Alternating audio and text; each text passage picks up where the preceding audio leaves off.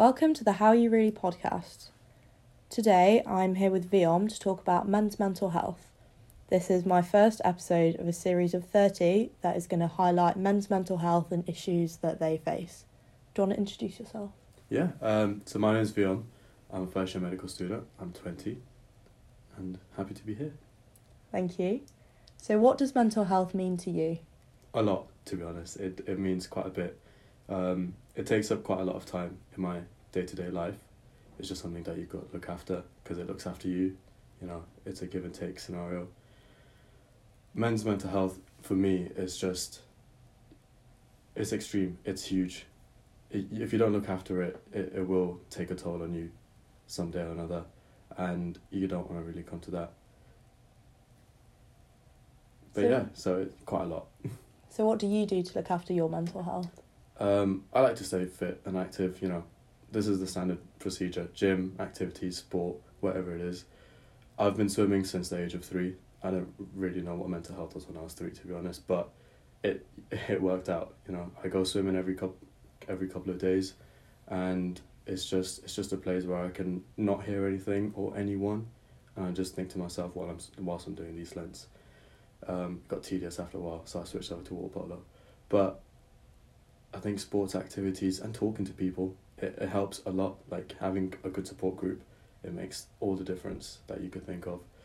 Even if that person doesn't know the, the your support group, you know, do what you can that makes you happy. I think that's the best thing.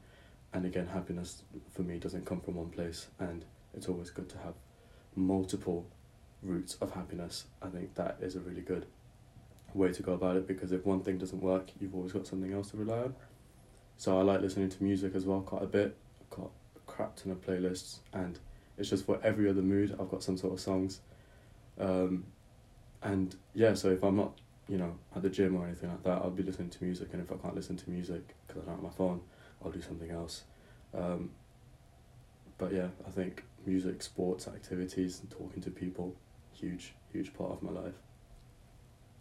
So, what's your number one mental health tip? journal. Journaling is elite. It is is something else. Like journaling is a time where I get to sit by myself, and I just get to think. You know, I just sit there. I, it doesn't even matter what I'm writing. I'm just writing.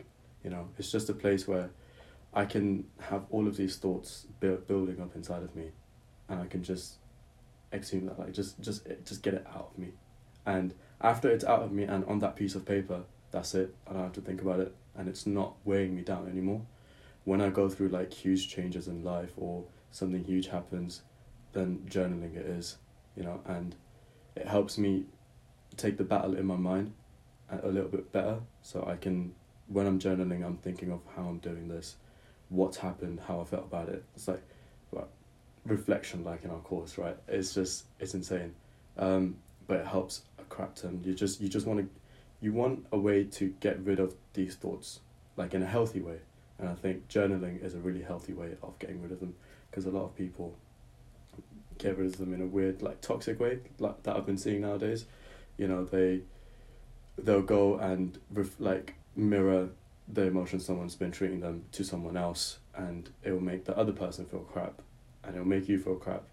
So it's it's just good that if someone's been treating you well, journal it. Someone's been treating you terrible, journal it. I think yeah, journaling is just insane. What? a- Yeah, it's insane. So, finally, do you have a message for someone that's struggling right now with their mental health? Talk. I know it's difficult, but I would definitely recommend telling someone about it. It's not the easiest thing to do. Like you know, just go up to your mate and be like, you know, I need help with something. It can be as simple as going on a walk with them, and they don't even have to know that you're struggling with your mental health. As long as you do it in a way that helps you get rid of whatever you're feeling in a good way. Some people do find it difficult to talk to others, especially about sensitive stuff that's going on in their life, and I completely respect that. But I would definitely encourage you to talk to the person that makes you feel the safest parent, friend, anyone you've not, even if it's someone you've not seen for months and you just feel comfortable around them, it's fine. Just, I would definitely recommend getting out some way or another, talking, journaling, whatever it is, in a good way. Well, thank you, Viom, for being my first man to talk about mental health this month. and I hope everyone sticks around to listen to the next 29. So I hope you have a lovely day, and I'll see you tomorrow.